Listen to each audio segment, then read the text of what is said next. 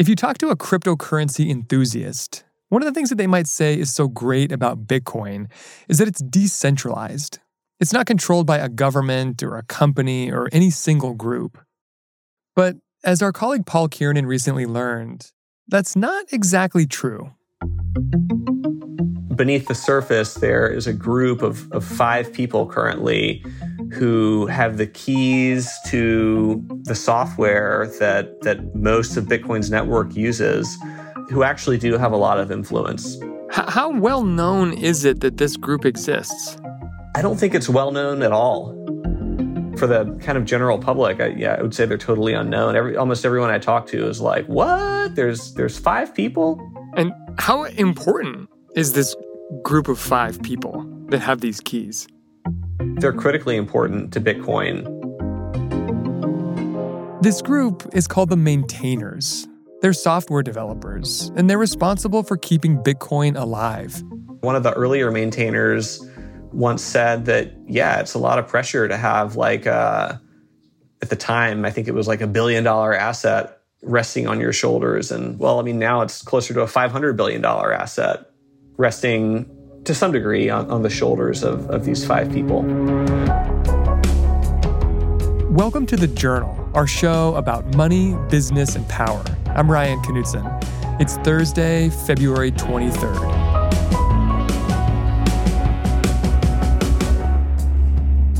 Coming up on the show, the mysterious coders behind Bitcoin.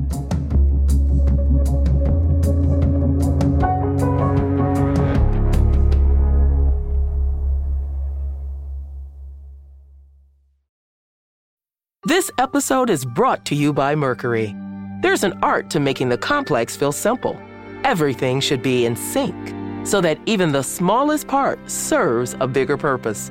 Simplicity can transform your business operations. That's why Mercury powers your financial workflows from the bank account, giving ambitious companies like yours the precision, control, and focus they need to perform at their best. Apply in minutes at Mercury.com.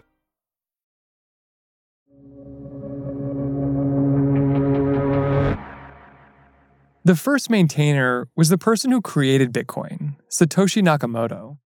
Satoshi is a pseudonym, and nobody knows who he or she really was, or even if it was a single person. But Satoshi disappeared from the internet in 2011, I think, um, disappeared without a trace. But before they disappeared, they passed control over the software repository to a software engineer named Gavin Andresen Gavin Andresen was an early Bitcoin enthusiast, and he became the second maintainer in charge. And Bitcoin needed someone to do it, because software isn't just code that's written once and never touched again. Software is a living, breathing document. It has to be maintained and kept up to date. And Gavin made some important improvements. He, he brought more people into the development process a big change that Gavin made was expanding how many people could access the code behind Bitcoin. He gave the keys to a small number of people who became known as the maintainers. Over the years, though, the group has had a lot of turnover. Right now, there are five of them. And these five people have a lot of power. They essentially oversee all of Bitcoin's code. They make sure it runs smoothly, remains compatible with the latest version of Windows or iOS, and is free from bugs. And fixing those bugs can be really important. Can you tell me the story of what happened with the inflation bug? Yeah. So in September of 2018, someone reported a crash in Bitcoin Core, and the developers went in and looked at it, and they noticed that there was a bug that that if exploited could allow one Bitcoin to basically be spent twice, or Bitcoins to be created out of thin air. If people could suddenly create new Bitcoins out of thin air, or spend one coin multiple times, it would have been a disaster. That's like the killer. I mean, the whole reason that Bitcoin has any value is because the supply of it is fixed. The maintainers pushed out a software patch, but they didn't tell the Bitcoin community how bad the problem was. They just said the fix was for something routine. And once enough of the network had upgraded its software, Bitcoin Core came out with a full disclosure of the incident, saying, so yeah, actually, there was an inflation bug here. The risk is no longer there. We've taken care of it, but we didn't disclose it at the time. That seems like a big decision for such a small group of people to make. Yeah, I mean, what a number of like Bitcoin and cryptocurrency skeptics have said. I'll quote Angela Walch, who is a law professor. She said that a, good rule of thumb is that if one group of people can keep things secret from another group of people, it's not decentralized. mm-hmm. Maintainers and other developers often push back on this critique. They say they aren't forcing anyone to use their version of Bitcoin software, even though 99% of Bitcoin does. Being a maintainer is an important job, and it's a hard one. Talking to different people or, or, kind of seeing different people speak, you get a different kind of sense of how much pressure they feel.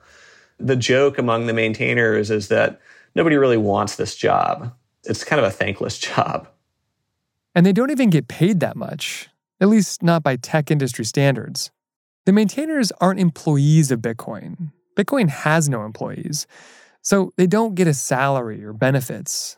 Instead, crypto companies and wealthy investors pay maintainers through grants, usually about $100 to $150,000 per year.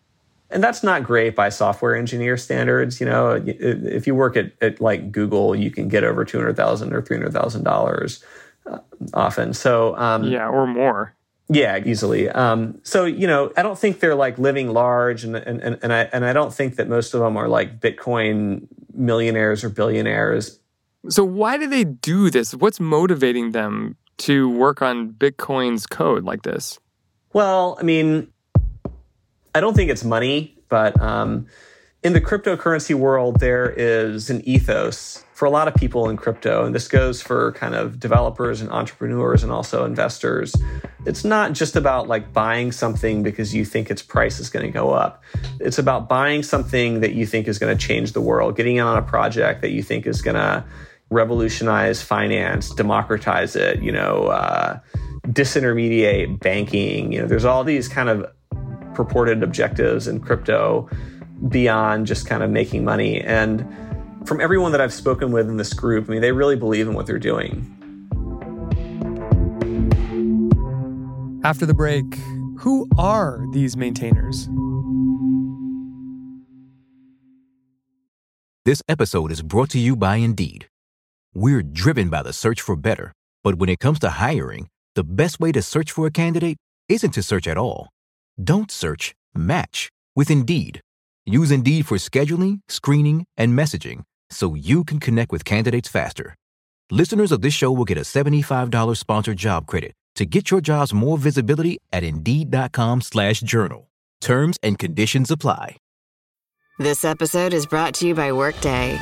Get the whole band together with Workday and pair finance and HR on one platform for an epic performance. With Workday AI at the core, you'll make confident decisions faster than ever, and you'll drive flawless business and finance operations with an agile platform that constantly evolves to future proof your organization. Be a finance and HR rockstar with Workday. Visit Workday.com to learn more.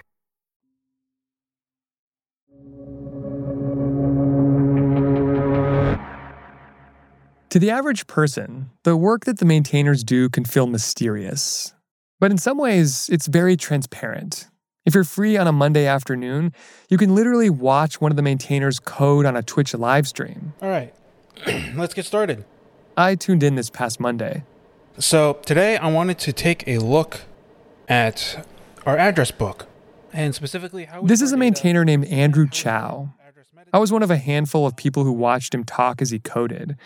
It kind of reminded me of a college lecture on a topic I completely did not understand. The way we store metadata about addresses is kind of ad hoc. Chow doesn't give many interviews, but he'll sometimes answer questions from his Twitch viewers. At times, there will be like a chat to the side of the screen where people can ask questions and be like, whoa, like, what are you doing? And some of the questions are really technical by people who are obviously kind of working on their own like offshoot of the Bitcoin software. But sometimes it's like, whoa, you work on Bitcoin? I had no idea. um, and he talks about, you know, he just kind of sits there typing away and answering people's questions. Chow live streams every week, but he doesn't share much about his life. Like a lot of maintainers, he got the job because he was really enthusiastic about Bitcoin. He started tinkering with it when he was in high school, and before he even had a bank account, he set up a website that said, I will work for Bitcoin. But there isn't much more that's publicly known about him. All the maintainers are secretive like this, but Paul managed to talk to a few of them. I've been poking around in this world for more than a year. I spoke with a couple of them kind of on background or off the record. Several of them do give interviews. It's usually with crypto native publications or, you know, on the website of like a crypto exchange. Mm-hmm. But a couple of them really don't. You know, a couple of them, I don't know what they look like. Here's what Paul was able to tell me about the current crop of maintainers. They're a motley crew hailing from all over the world. Andrew Chow graduated from the University of Maryland and appears to be from the US. A second maintainer, Michael Ford, occasionally posts photos on Twitter of his parents' farm in Australia. A third maintainer, Hennady Stepanov, is a Ukrainian who fled his country last year when the war broke out. And then there's a fourth who named Marco Falk. He has told me that he grew up in Germany, but he's kind of roaming around Europe. He said he works mostly from a laptop so that he, he can be mobile. And you know he listens to music when he codes he told me. Hmm. what, what kind of music? I'm imagining like neo from the matrix or something like grinding it out to heavy metal. No it's like electronic. The fifth maintainer is a woman named gloria zhao.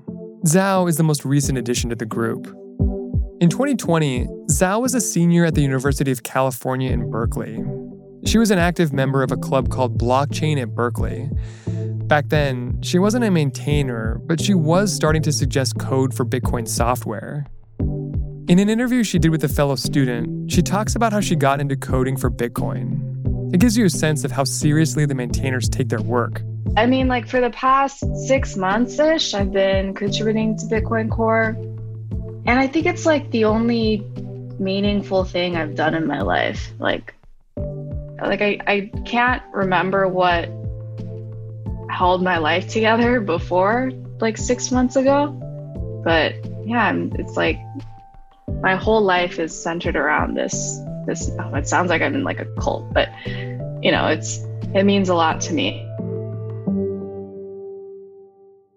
I asked Paul, how does a person like Zhao go from a contributor who suggests code to a maintainer with the power to actually implement changes? When they are trying to add a maintainer, how do they go about doing that? Do they just like put up a post on LinkedIn that says like, "Hey, you want to come manage Bitcoin, this multi-billion dollar cryptocurrency?" Well, who would, who would put up the post? You know, there's no formal organization here, or at least they deny the existence of a formal organization. When it came to hiring the latest maintainer, Zhao, her name was nominated over a public group chat that included maintainers and other prominent contributors.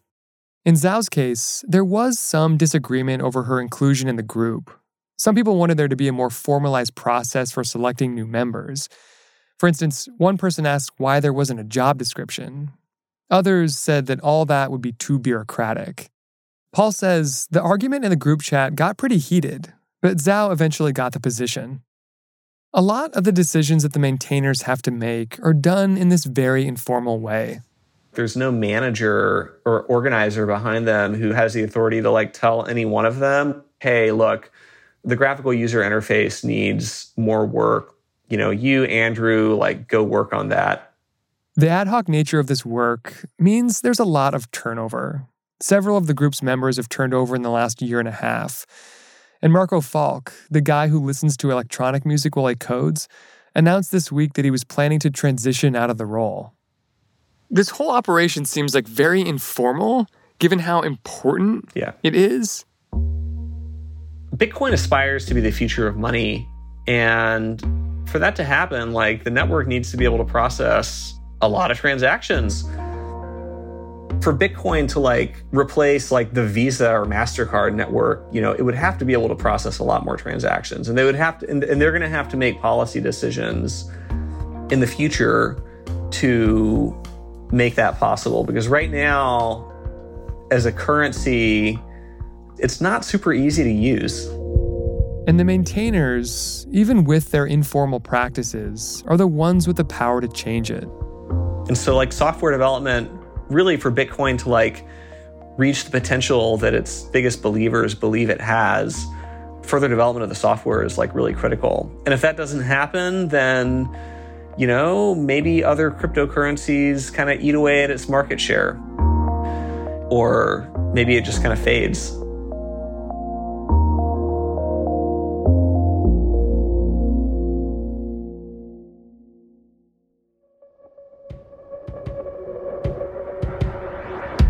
That's all for today, Thursday, February 23rd. The Journal is a co production of Gimlet and the Wall Street Journal. If you like our show, follow us on Spotify or wherever you get your podcasts. We're out every weekday afternoon. Thanks for listening. See you tomorrow.